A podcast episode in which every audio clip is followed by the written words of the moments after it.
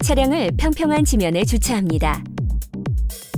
대시보드 왼쪽 아래에 있는 핸들을 당깁니다.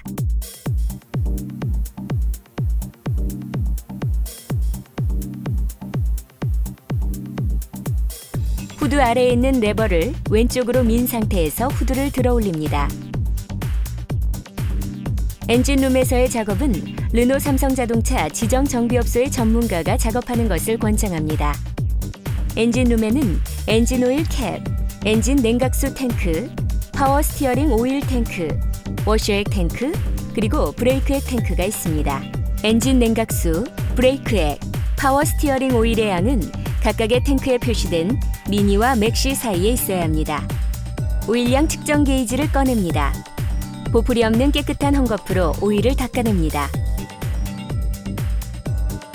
측정 게이지를 끝까지 밀어 넣었다가 다시 꺼냅니다.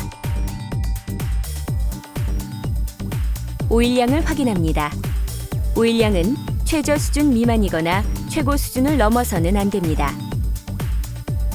오일량이 최저 수준 미만일 경우에는 엔진 오일을 보충해 주십시오. 후드를 닫기 전에는 엔진룸에 차량 운행에 지장을 줄 수 있는 공구, 종이, 헝겊 등이 없는지 확인합니다.